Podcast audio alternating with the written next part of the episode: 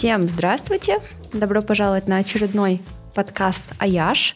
Сегодня у нас очень такой необычный выпуск. У нас есть две причины, почему он необычный.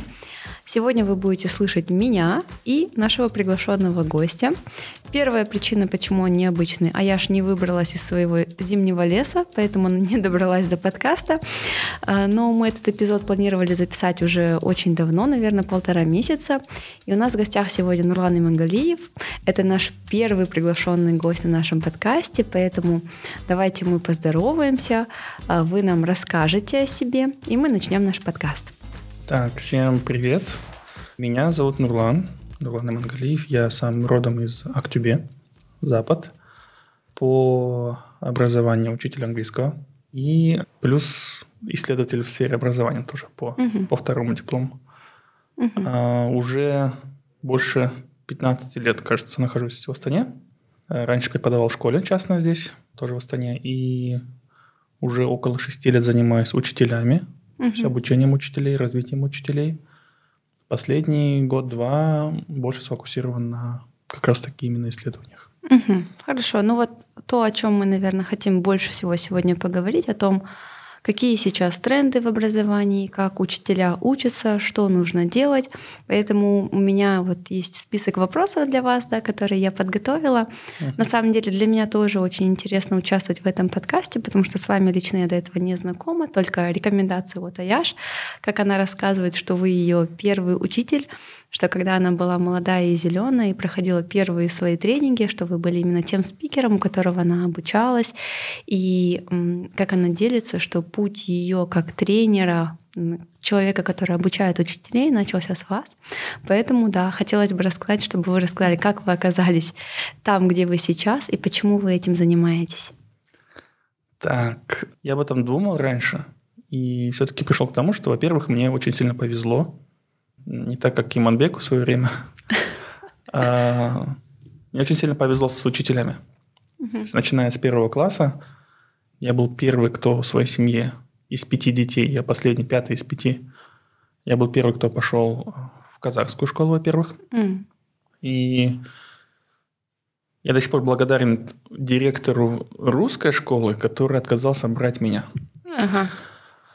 А, все мои сестры и братья учились до меня в одной и той же школе, и первая сестра, вторая сестра, третий э, брат, э, они все закончили отлично, и вот еще один брат мой, э, он закончил не, не очень хорошо, точнее mm-hmm. его оттуда, насколько я помню, почти что выгнали.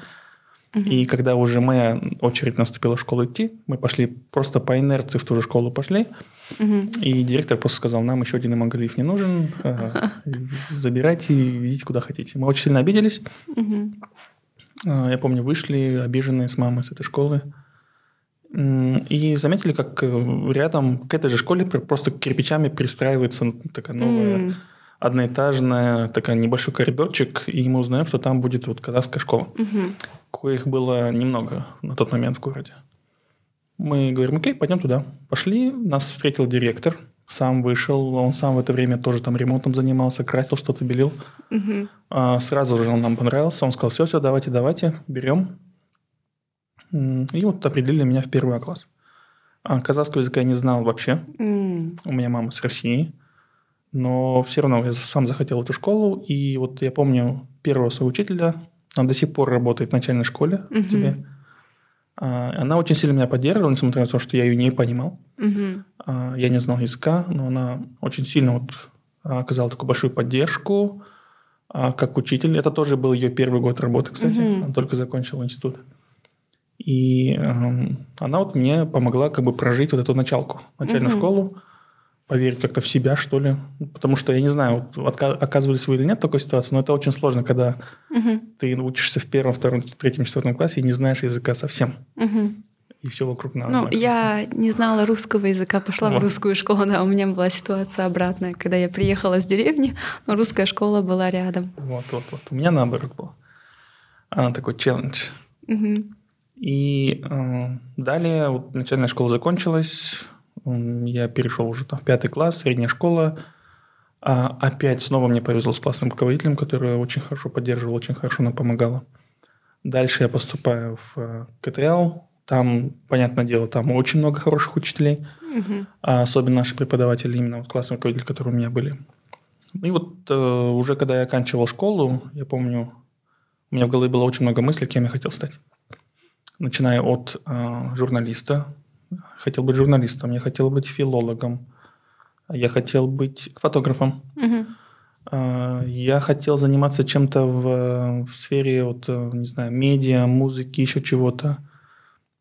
Ну, Мобилографии на тот, на тот момент не было, но э, если бы она существовала, то я бы точно захотел бы этим заниматься.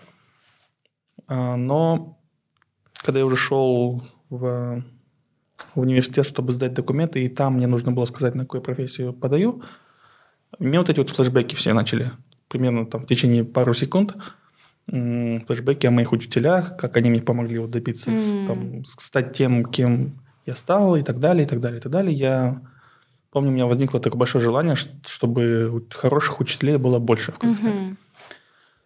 Потому что я понимал, что не всем так повезло, как, мне- как мне, Мгм. а, к сожалению.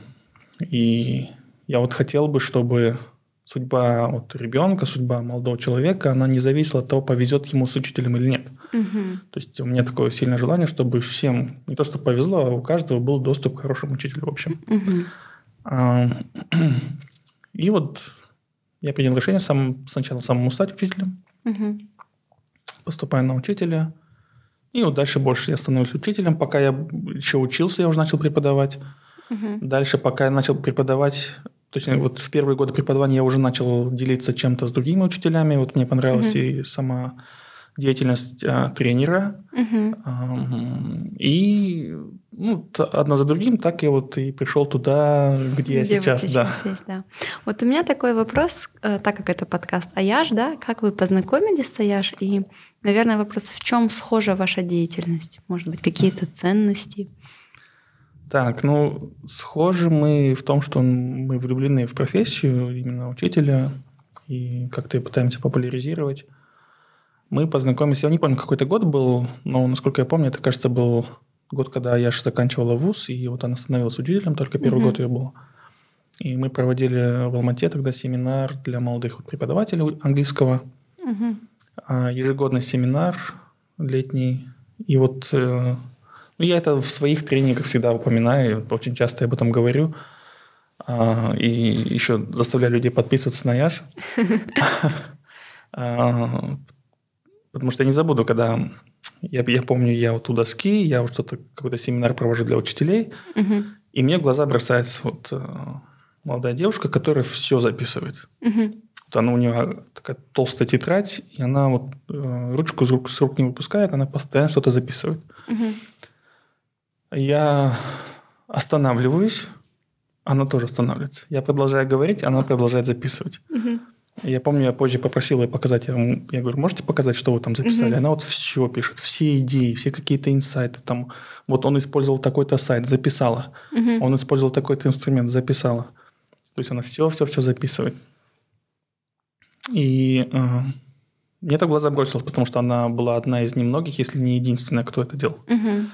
А позже мы уже пересекались на других семинарах, таких же каких-то воркшопах и так далее. И она продолжала просто все это записывать. И видно было, как она, ам, во-первых, заинтересована во всем этом. То есть не для галочки записывать, никто не заставляет. Она все это пропускает через себя и плюс еще это использует. Мгм.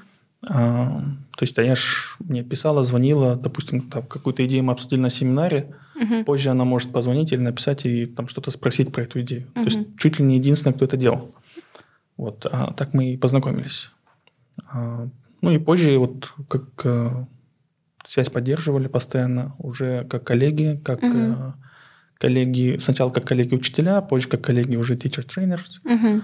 А, ну и даже сейчас, да, уже как коллеги-подкастеры, можно сказать, потому что Мгм. у нас свой подкаст есть. А, мы пока на каникулах. А, вот сейчас уже я что под подкаст запустила, с чем вас, кстати, Мгм. поздравляю. А, я помню, эта идея была давно уже, когда я поделился с Аяш, помню, полезным подкастом, который называется The Cult of Pedagogy. Мгм. Культ педагогики. А, Дженнифер Гонсалес, а, Я ну, помню... Она про него упоминала несколько раз даже. Да, я, ну это, это крутой подкаст на самом деле. Для всех, вот все учителя, которые владеют английским языком, uh-huh. то есть не обязательно учителя английского, а все учителя, которые знают английский, я советую этот подкаст. А, прямо с первого выпуска можно начать потихонечку слушать. Uh-huh. Подкасты, то есть эпизоды, они длинные, но очень полезные. Uh-huh. Ну и второй есть подкаст, наверное, не знаю, Айша о нем тоже, может, говорила, называется «10 Minute Teacher», кажется. Uh-huh. Это помню. ежедневный подкаст, mm. то есть он выходит каждый день.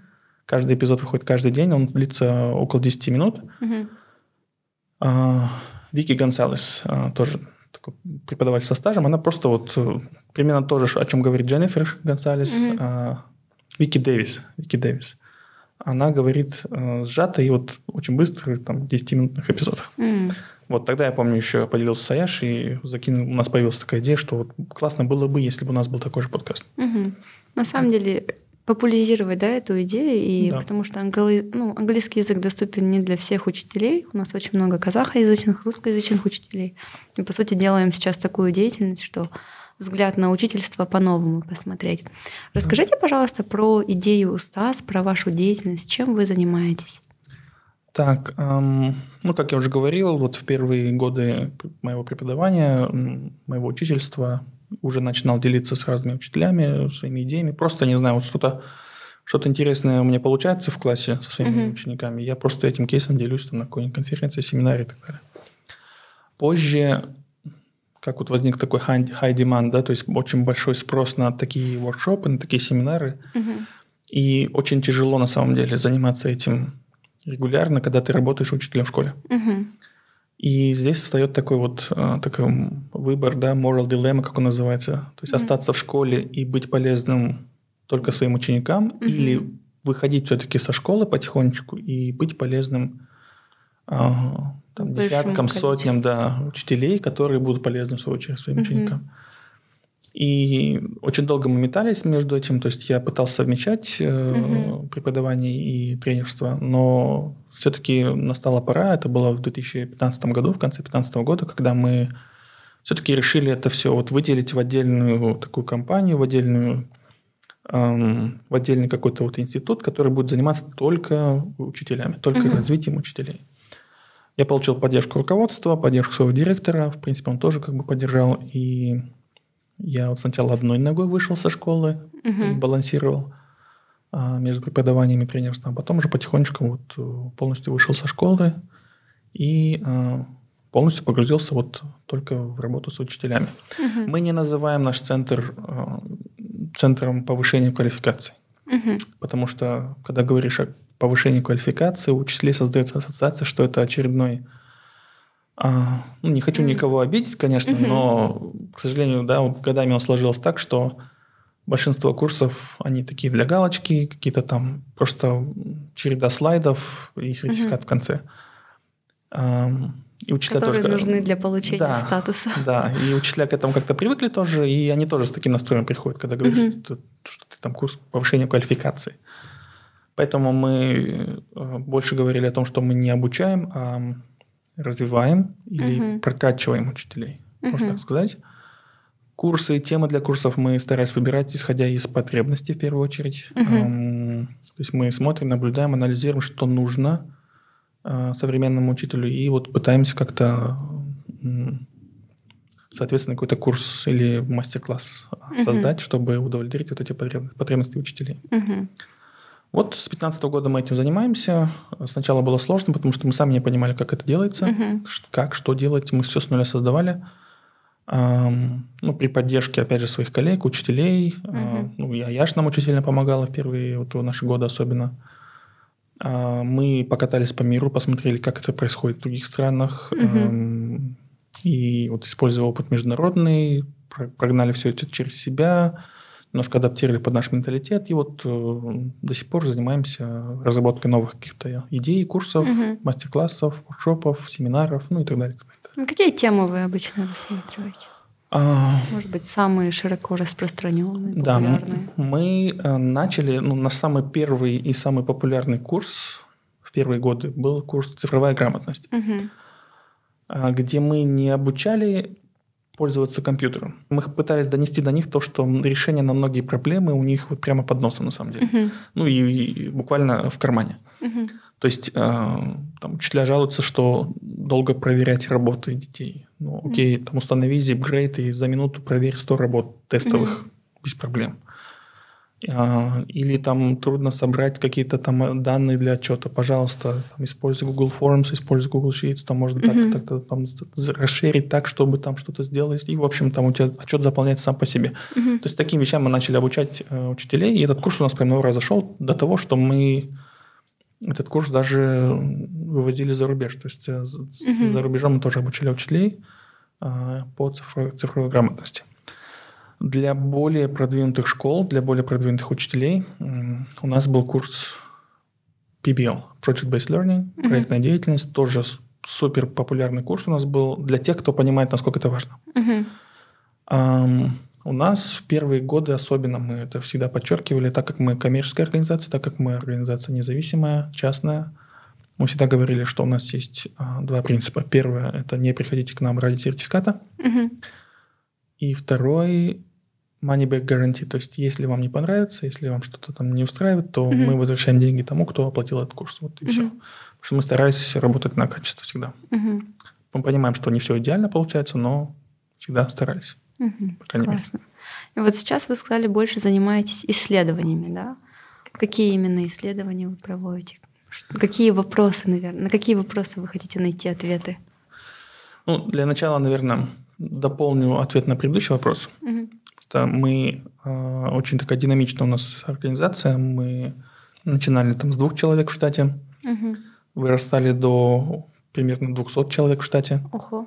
Опять сжались до буквально там трех, четырех, пяти человек в штате. Мгм. Сейчас мы опять маленькая команда, и вот наши разработчики курсов, э, недавно, кстати, я их вот э, знакомил тоже с Аяш, они эм, постоянно пытаются вот что-то новое создавать, именно новые курсы. То есть э, вы заметили о тех курсах, о которых только что говорил, цифровая грамотность там и PBL, я говорил в прошедшем времени. Ну да. Мгм. Сейчас мы их уже не выкатываем, но если сильно нужно, нужно мы их можем да, опять Мгм. выкатить на рынок. Но сейчас у нас совсем нужны другие курсы.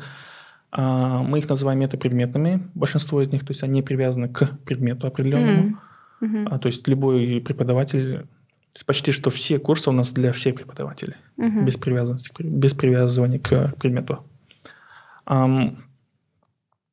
И сейчас мы пробуем новый такой подход, где мы большой курс разбиваем на большое количество мини-курсов, Мгм. так, чтобы школа, которая курс заказывает, они могли как бы составлять свой, свое меню, как вот М. э, Subway сэндвич, да? Мгм. То есть вы выбираете сами, чем наполнять ваш курс, и вы выбираете только то, что именно нужно вам, вашим учителям. М. Мгм. То есть ваши учителя там нуждаются в курсе по планированию. Там, заполняйте три сессии по планированию, четыре сессии по фидбэк, Мгм. там, не знаю, пять сессий по оцениванию, ну и так далее. И у вас получается свой курс, который он подходит только вашим учителям.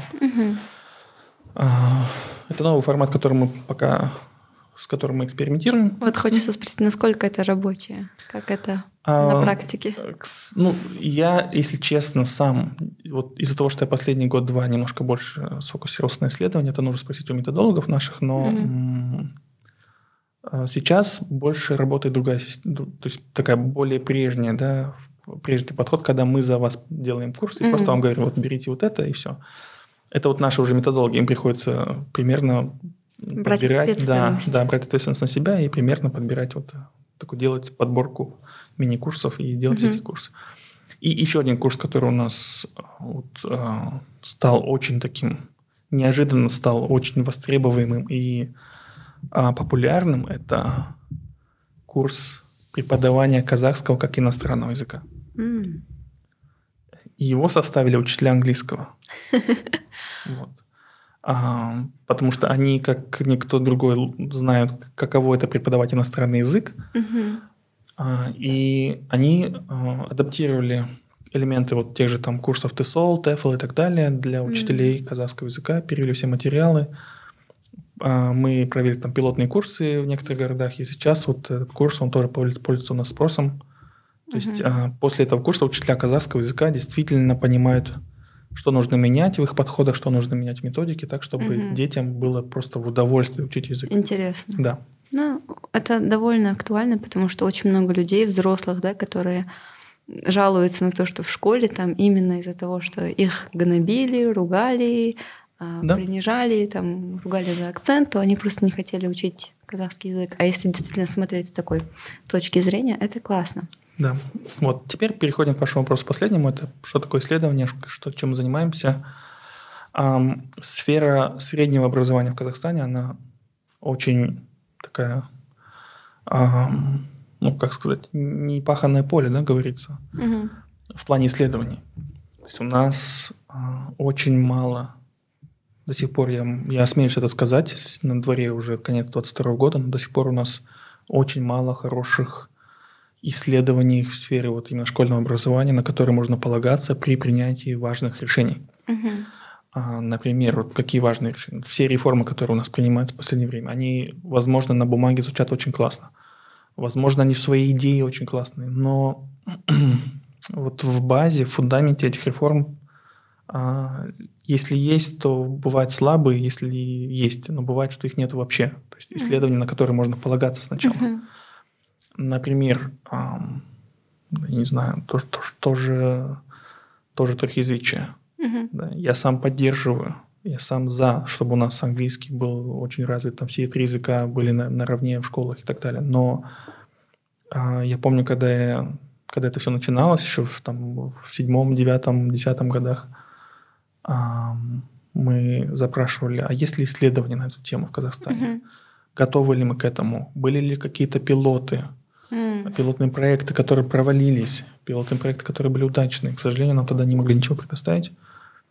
А, И это, это один пример.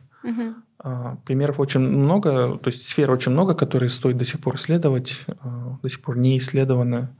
И вот мы ждали, ждали, ждали, ждали, когда это появится, когда Мгм. такое появится, и, в общем, решили сами этим заниматься. А, Мы как компания беремся за некоторые исследования. Бывает, Мгм. что какие-то организации крупные могут заказывать исследования.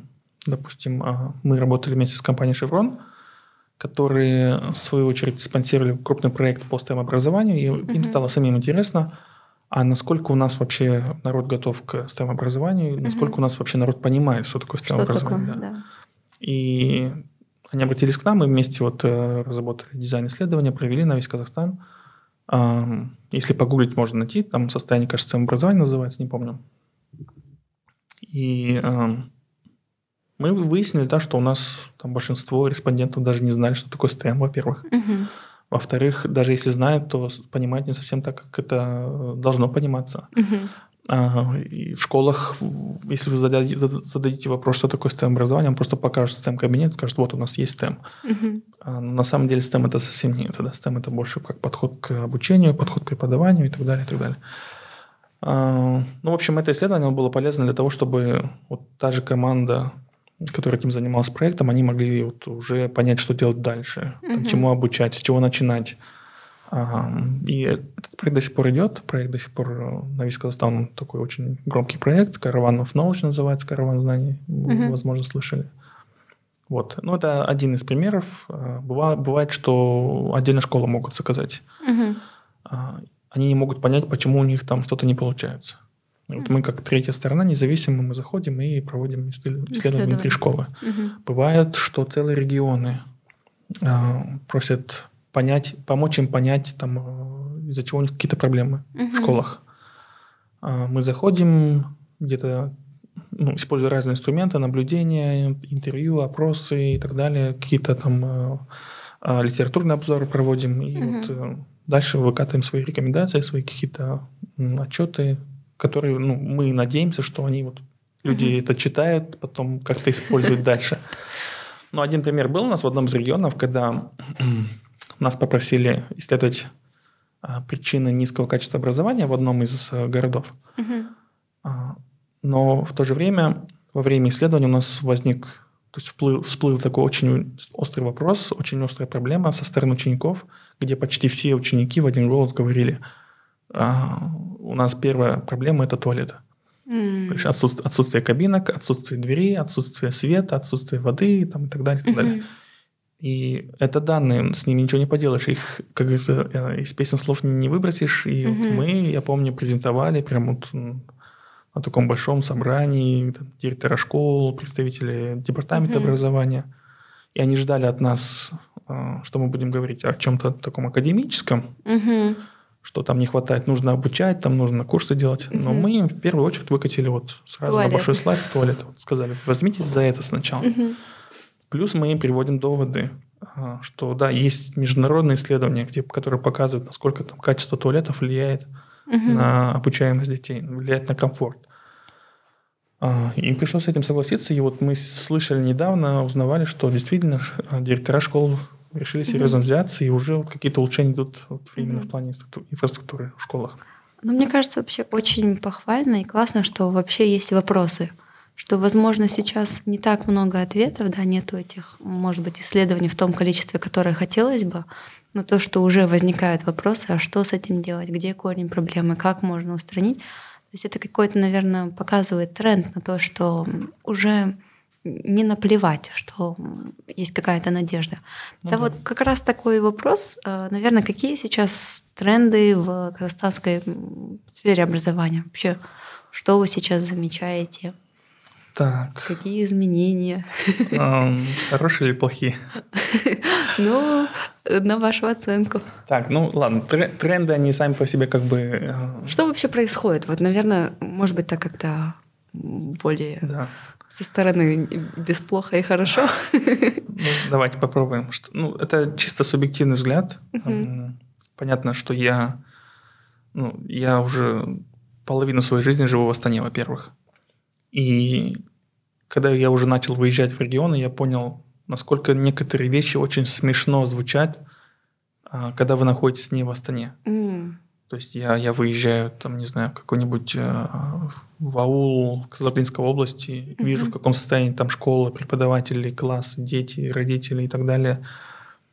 И в то же время читаю новости там про какую-то новую реформу в сфере образования. Mm. Э, не бьется картинка. Да, это вообще одно на другое не ложится, и mm-hmm. очень тяжело это все воспринимать. Я понимаю вот а, ту волну недовольства и а, ту волну сопротивления всему новому, угу. которые у нас вот э, в разных городах по-разному воспринимаются.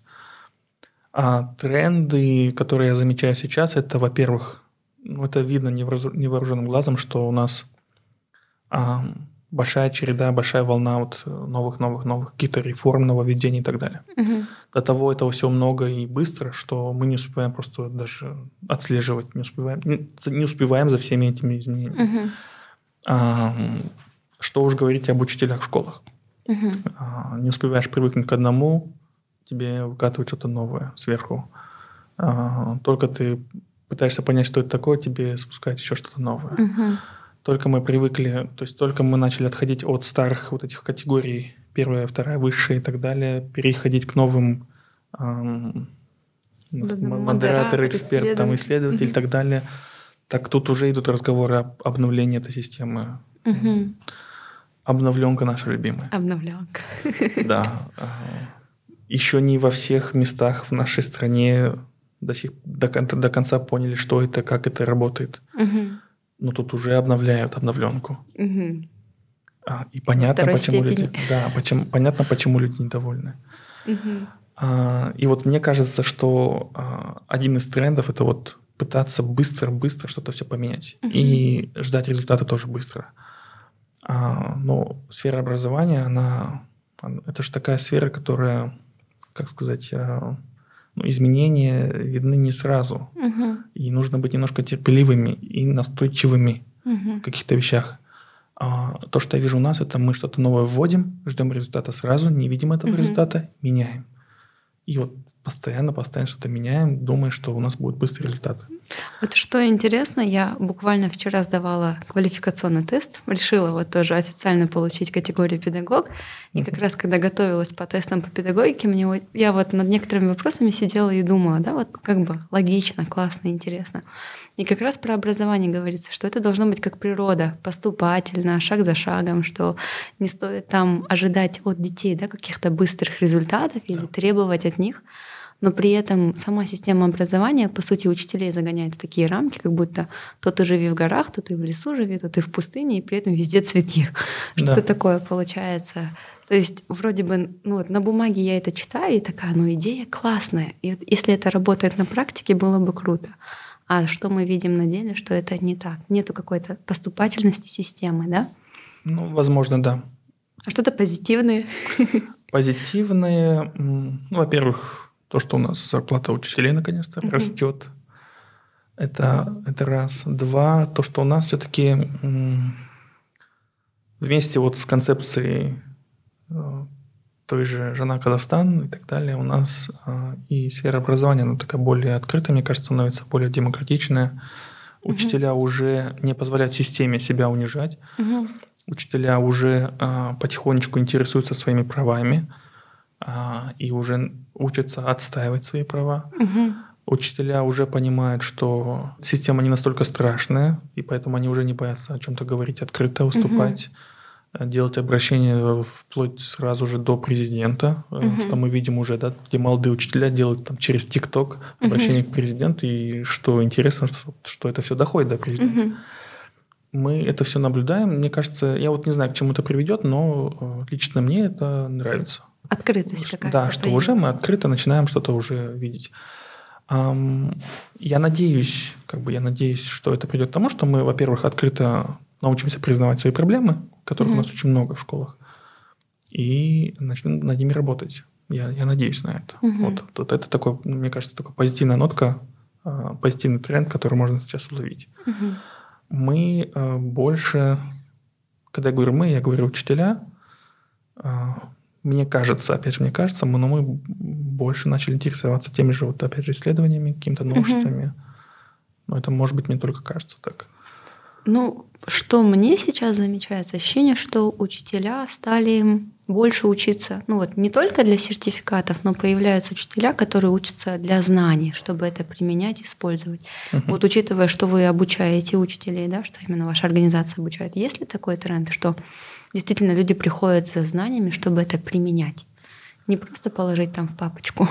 Да, а, вот один из критериев, когда мы а, пытаемся а, подготовить какой-то мастер-класс или курс для учителей, мы просим наших методологов, чтобы это было вот такое английское слово есть, applicable, да, то есть ты сегодня научился, завтра же применил uh-huh. в классе и получил от этого вот, не то, что даже удовольствие, а получил удовольствие от того, что у тебя это получилось. Uh-huh. Поэтому мы пытаемся не, не встраивать какие-то супер сверхтеоретические вещи в наш курс. Там мы, мы про космос не говорим, uh-huh. говорим вот сразу вот, вот, вот, вот это возьми, завтра примени, у тебя вот этот результат будет. А, пытаемся как-то так свои курсы составлять. Когда нас приглашают на какие-то конференции, семинары, мастер-классы, я очень часто спрашиваю участников, поднимите руки, кого заставили прийти. Mm.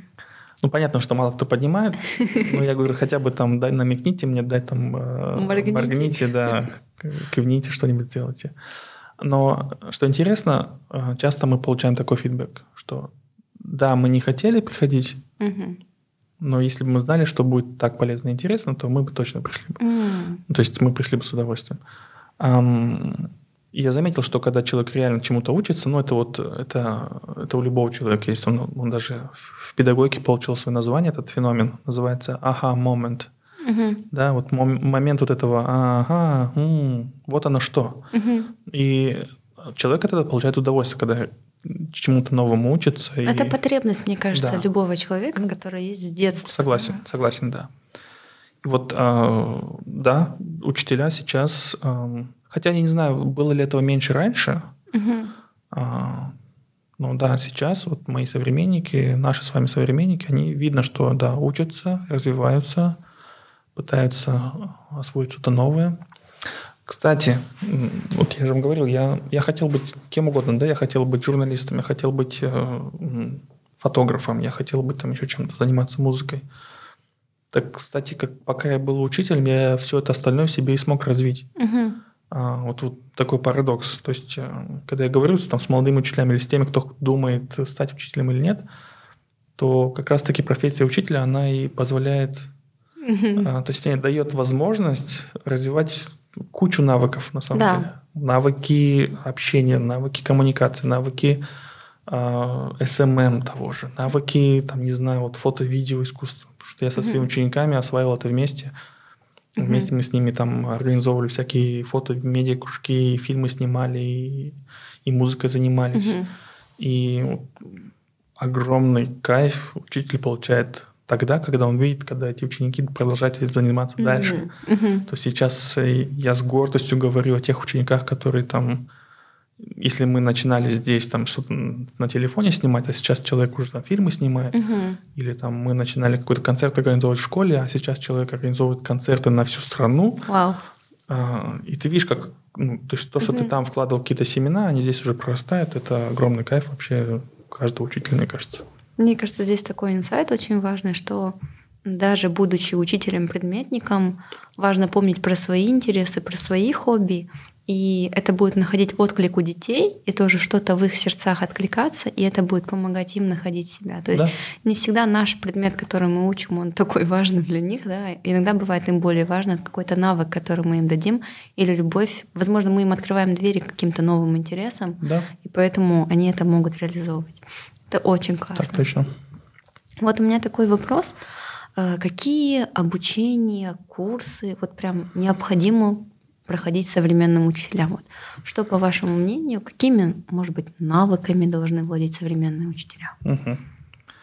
Так, наверное, в первую очередь это тайм-менеджмент. Угу. Потому что с каждым годом, как бы мы ни пытались избавиться от а, той же бумажной работы, от волокиты какой-то бюрократической. Ее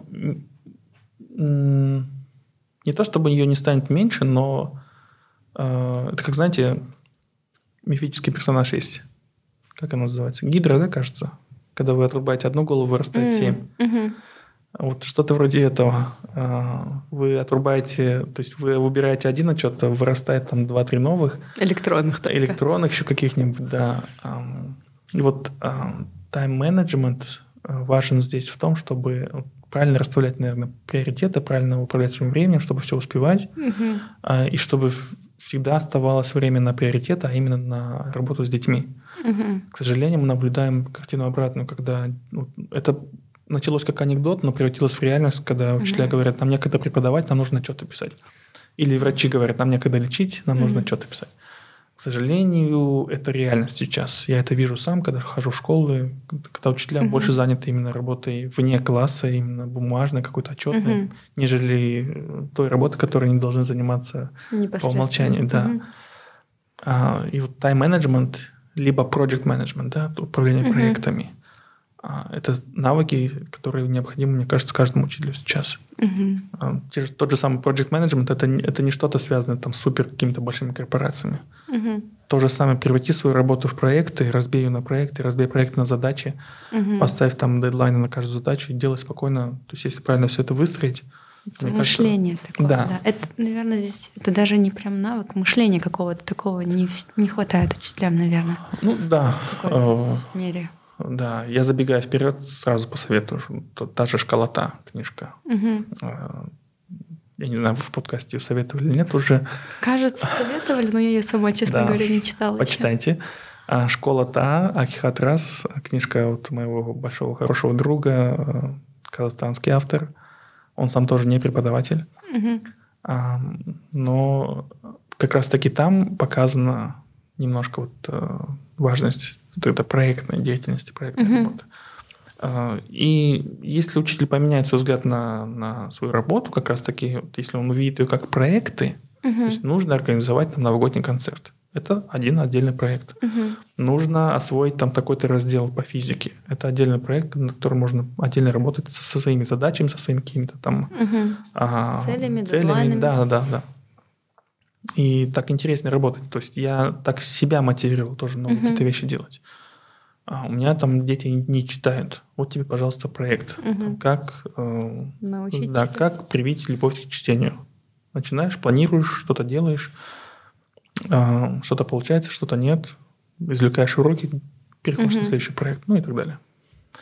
Вот. Э, цифровая грамотность. Uh-huh. Опять же, э, уч- учителя многие даже не подозревают, насколько много у нас решений уже есть, угу. существующих проблем.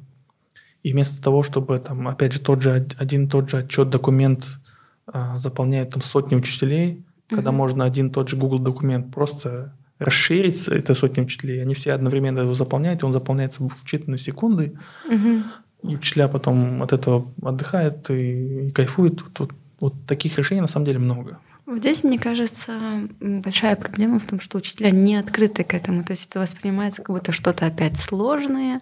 Я просто видела примеры, когда учат этой цифровой грамотности, то, что, по сути, я применяю в своей работе каждый день. Я говорю, блин, это же классно, это круто, почему ты это не применяешь? А там, ну, нужно домашку сделать, отвязаться. Да, мне, мне нравится пример Рона Кларка. Это вот э, знаменитый на весь мир учитель. Есть фильм про него «История Рона mm-hmm. Кларка». Кто не видел, обязательно посмотрите.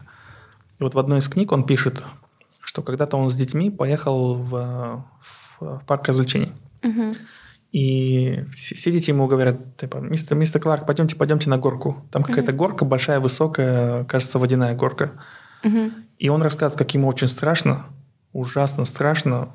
Он, он, он видит снизу, насколько она высокая, он поднимается вместе с ними, угу. и он, он думает, что я же вроде как бы тоже их вдохновляю, там, пробовать новые вещи, быть смелыми угу. и так далее, но в то же время ужасно страшно. Угу.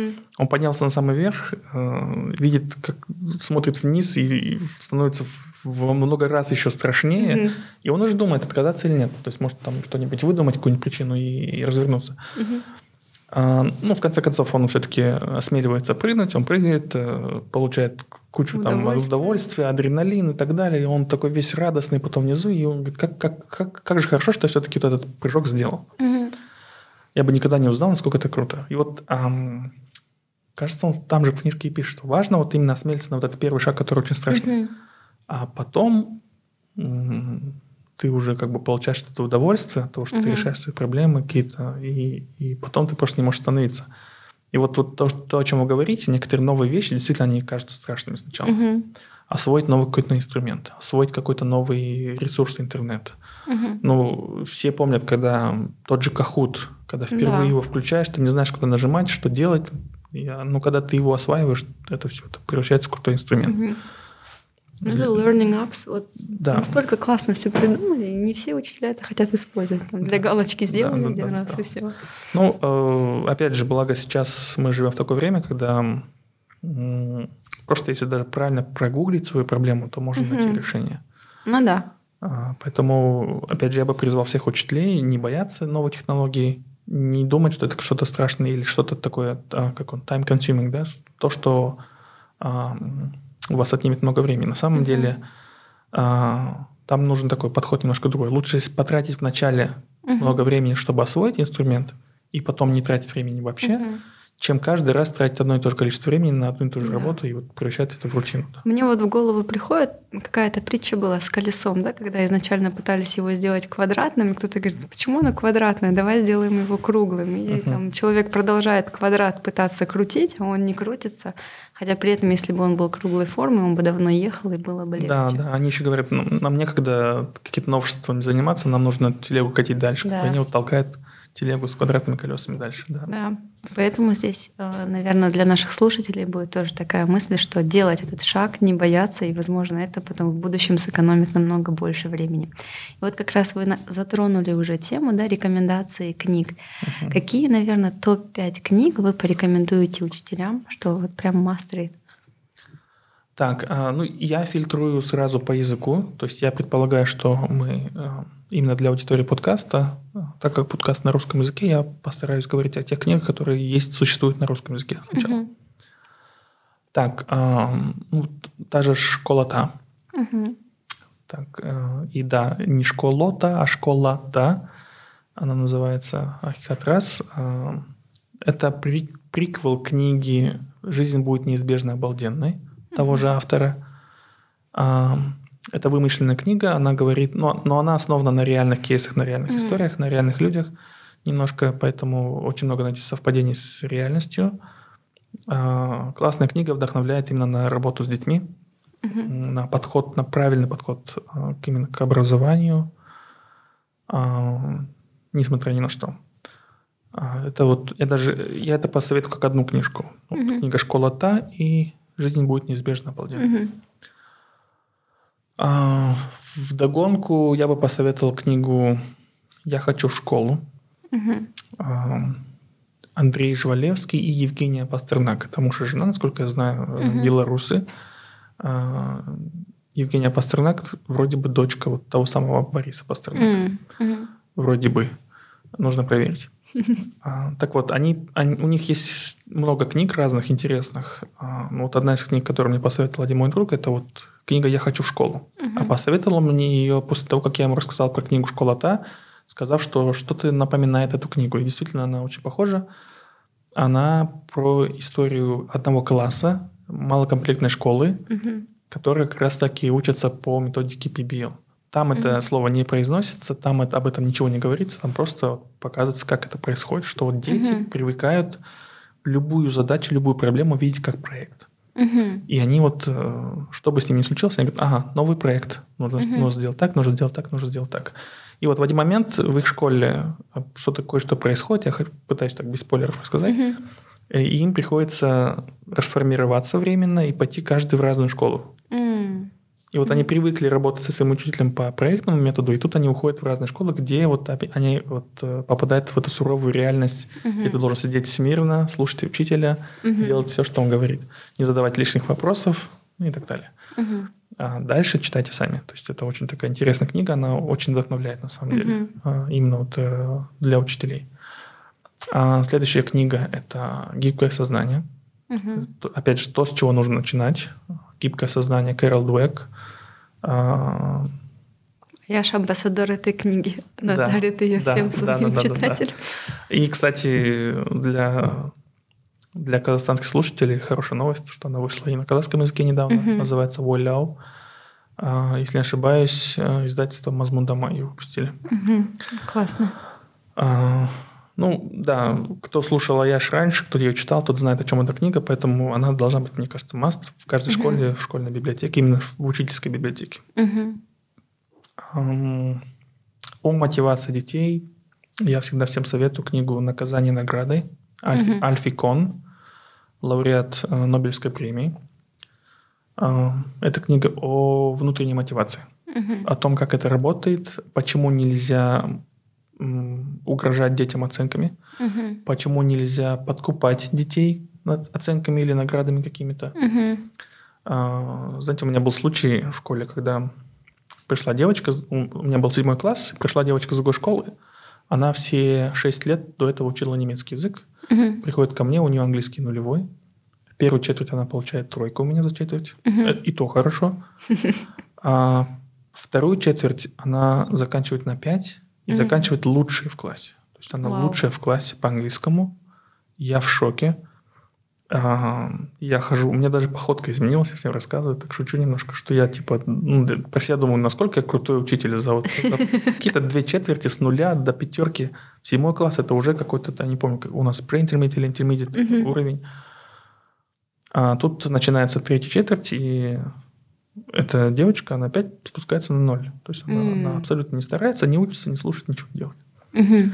Я ее потом зову как-то и говорю, что случилось? Почему так?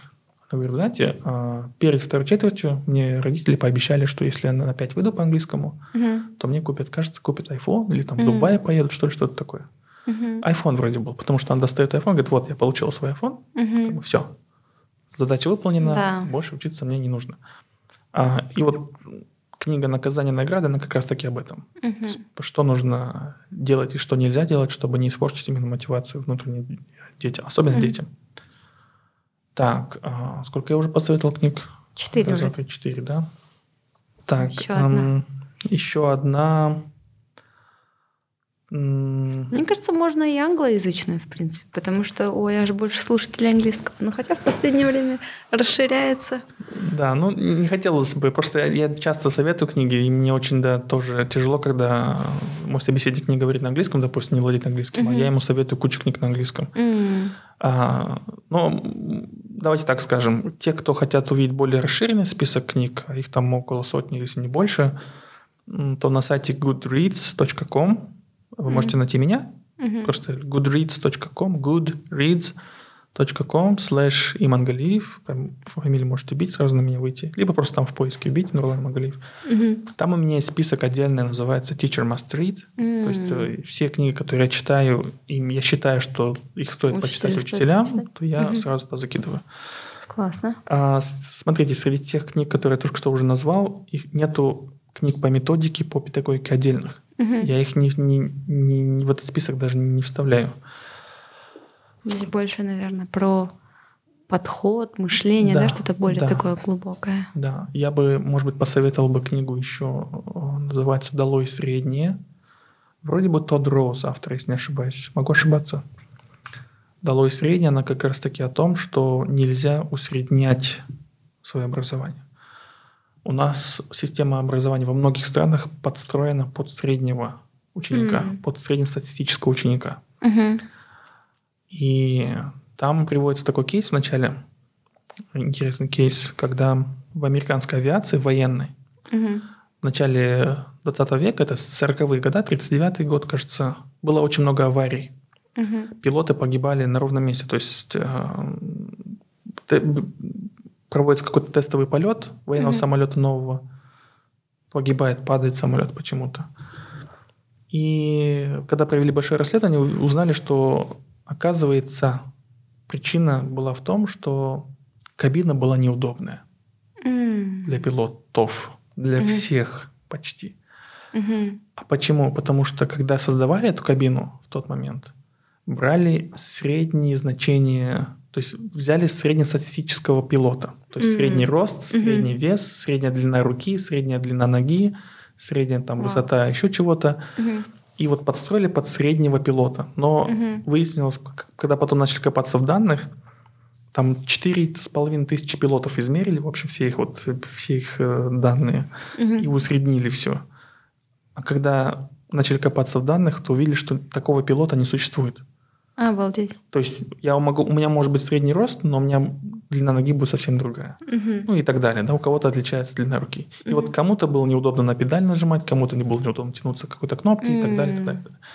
Это позже уже вышли, вышли настраиваемые сиденья, настраиваемые Мгм. все, штурвалы и так далее. А в то время было немножко по-другому. И вот эм, эта вот книга начинается, кажется, с этой истории, насколько я помню. И образование в школе, возьмем предмет математика тот же самый. Программа по математике. Для кого она сделана? Она сделана, скорее всего, под среднестатистического Мгм. ребенка. Но и вся, вот представьте, это мати- математика сделана под него, английский, физика там, и так далее. и так далее. Мгм. Но вот такого ребенка не существует. То есть ребенок может быть силен в математике, но он слаб там по английскому. Что ему делать теперь? А программа под него не подстроена. Мгм. Может, математика попадет под него, но английский уже к нему не подходит. Мгм. И э, автор книги, он говорит о том, что вот нужно именно учитывать индивидуальности каждого ребенка и находить подход. Именно вот нужна дифференциация во всем. Ам, И там очень много кейсов интересных вот про это. Поэтому я бы тоже ей посоветовал книжку. Называется «Долой среднее». И вот на русском. Вроде бы Тодд Роуз. Могу ошибаться. Ну и, наверное, наверное, наверное, одну книжку я бы еще посоветовал. Мне ее посоветовал гость моего подкаста. Мгм. То есть я в рамках подкаста Find Your Bee я как-то говорил с, с одним моим гостем, и он мне посоветовал книгу «Мой прадедушка, герои и я». Мгм. Джеймса Крюса. Книга о том, что там главный герой – это мальчик и его прадедушка, в общем. Мгм. Мальчик э, вроде бы на каникулы, либо на выходные едет э, в деревню вот, к дедушке своему, прадедушке точнее. И потом начинается метель, пурга, и, в общем, он не может вернуться назад, и он остается Мгм. там. Делать им нечего, абсолютно нечего. Это такое, м, где-то там какой-то там глуши, в общем, до дом Мгм. находится. Они отрывают куски обоев, пока бабушка не видит. И на них записывают разные рассказы, истории в разных жанрах. Мгм. Где-то это может быть поэма, где-то это может быть какой-то короткий рассказ, там еще что-то, ужастик там, и так далее. И друг другу рассказывают. Мгм. Но они не просто рассказывают, а именно начинают обсуждать. И вот у них возникает такой через всю книгу разговор один и тот же. Это кто такие настоящие герои? Мгм. Что такое быть героем? Я бы посоветовал книжку учителям, чтобы они научились, наверное, как взрослый может вести беседу с ребенком mm-hmm. на его языке о таких высоких э, темах, mm-hmm. можно сказать, такого вот высокого порядка. Mm-hmm. О героизме, о патриотизме, не знаю, о любви к другим, о, mm-hmm. об альтруизме, ну и так далее. Э, так как у нас все-таки образование, оно идет вместе с воспитанием, mm-hmm. э, хочешь ты этого или нет, э, то ты кого-то всегда воспитываешь. Mm-hmm. А, Мы учимся друг от друга. Да. И вот как правильно вести беседы угу. с детьми, как правильно выстраивать диалог между взрослым и ребенком, я бы все-таки вот эту книгу, еще раз повторю название «Мой прадедушка, герои и я». Угу. Она очень сильно тоже на меня, на меня повлияла, поэтому всем бы тоже посоветовал. Угу. Вот с этого начать. А, вы сами знаете, я читаю много, люблю читать, поэтому я бы посоветовал и 100 книг, возможно, там и 200. Прям слышно, как про каждую книгу вы прям с душой, и даже меняется интонация вашего голоса, потому что как эта книга, наверное, на вас повлияла, я думаю, это вдохновит наших слушателей на чтение. А, я пока слушала ваши рекомендации, у меня возникала такая мысль, что с одной стороны перспектива мы думаем, как мы можем там, помочь ученику, да, как мы можем на него повлиять. Но мне кажется, очень важно сейчас мы уже понимаем, да, что это рефлексия в первую очередь. Даже когда мы э, читаем такие книги, мы пропускаем через себя, а я вот кто в этой истории, что я могу научиться, как со мной в детстве разговаривали. То есть у нас иногда бывают учителя, это вроде физические взрослые люди, но какие-то эмоциональные этапы не прожившие. И, соответственно, поэтому мы не можем там, научить детей каким-то моментам. И поэтому через такие книги, через какие-то обучения мы позволяем себе вот эти шаги наверх сделать, мне кажется. Да, я хочу вот один момент затронуть, очень такой важный. Именно раз уж мы о книгах говорим, а, каждый раз, когда я с учителями говорю об этом, учителя начинают, ну не все, конечно, но часто слышу а, в кавычках отмазку, что нам некогда читать. Угу. Я, у меня сразу начинает, меня, во-первых, это триггерит очень сильно. Угу. И бывает, что я задаю вопрос встречный и говорю, вот к какому врачу хотели бы попасть? Вот у вас там срочная операция, и у вас есть выбор, два врача. Первый, который закончил вуз свой там, угу. 20 лет назад, и после этого ни одну книжку по своей сфере не читал, по медицине, ни одну, ни одну новую угу. книжку, ни один новый курс, ни одну новый, там, не знаю, семинар не прошел. Он просто лечил дальше угу. к такому, или к врачу, который каждые полгода там что-то на какой-то семинар едет, на какую-то конференцию едет, чему-то новому учится, угу. а, который обменивается опытом с другими врачами, который читает о своей там, сфере, о своей профессии больше, чего-то узнает, какие-то исследования новые читает. К кому вы хотели бы попасть? Угу. Ну, понятно само по себе, да, что ну, да. хотят ко второму попасть. А, И детей своих хотят таким учителям отдавать. Да, да, да. И это раз. Два. Почему у учителей нет времени читать книги? Потому что не только у учителей, вообще у многих людей. Потому что мы видим процесс чтения, чтения книг как что-то такое, как хобби, что-то такое угу. дополнительное, как то, что я сделаю в свободное время. Угу. Которого не бывает. Которого не бывает. А, конечно, нужно уже успеть досмотреть Wednesday сериал а, и там «Игру престолов», да. А, так вот, если мы поменяем свой взгляд на эти вещи, просто угу. смотреть на чтение книг как на часть своей работы, угу. и даже, может быть, выделять, многие школы сейчас уже делают так, выделяют отдельное время для учителей, для саморазвития, вот прям расписание угу. ставят, оплачиваемый час. Вау. То Это есть э, классно. у меня 24 часа, допустим, английского, плюс 2 часа саморазвития. Угу. Оно прям в расписании стоит, чтобы у меня не было отмазок. И в это время я сажусь и читаю там новую книгу какую-нибудь, угу. допустим. То есть, если мы посмотрим на чтение книг как на часть своей работы и поймем важность вот именно того, ну, смотрите, мы учим детей учиться, а почему бы нам не показать на себе, как, каково как это, это да, как да. это делать, как это Не учиться. быть теоретиками, быть практиками. Да, где-то учиться вместе с ними. А. Мне кажется, вот это прям очень классно, да, мы говорили об обучении, о саморазвитии именно учителей, такой прям итог классный, то, что опять, зачем? Вопрос зачем? И учителю важно понимать, зачем это делать. Поэтому надеюсь, что с сегодняшнего подкаста, уважаемые слушатели, вы унесли для себя какие-то такие мысли, зачем вам учиться, зачем вам читать книги, что это вам даст. И тогда мы уже можем найти там 100 как, как мы это реализуем, как мы вставим в график, как мы пройдем новое обучение не ради сертификата. Мне вот очень понравились несколько идей, которые я для себя э, буду фиксировать, чтобы, наверное, слушатели еще раз их услышали. Я сама тоже фанат конспектов, я их всегда записываю, книги, ну, тетради, блокноты, хотя бы в телефоне. Uh-huh. Поэтому для многих учителей, наверное, этот момент, да, что пишите конспекты, может быть, вас тоже где-то заметят, и вы будете потом э, не только учителем в школе, но и будете прокачиваться в другом направлении. И про то, что любознательность — это выбор, тоже вот когда про обучение я слушала, что многие приходят просто потому, что они должны прийти, а на самом деле это же наша потребность, и мы можем выбирать быть любознательным. Даже там в 30-50 оставаться тем человеком, которым интересно жить. И если нам самим интересно жить нашу жизнь, то мы и детей научим тому, чтобы они эту жизнь смогли прожить на самом деле ведь ну, нету этой цели, что мы там научили формулам физики, математики или, не знаю, по simple, как должна структура правильно. Это все да. не так уж и важно. Важно то, как дети реализуются в жизни. И поэтому, наверное, мы делаем такую работу блогинг, подкасты, исследования, обучение, потому что за этим стоит какая-то такая большая идея. Сделайте шаг, не бойтесь нырнуть в эту горку, да. и, возможно, от этого вы получите больше. Спасибо вам большое. А, вам тоже. Мы наконец-то записали с вами. Да, это было очень долго, но очень интересный такой, думаю, глубокий диалог получился. Мы прощаемся с нашими слушателями. Спасибо нашему гостю. Всем да. пока. Всем до свидания.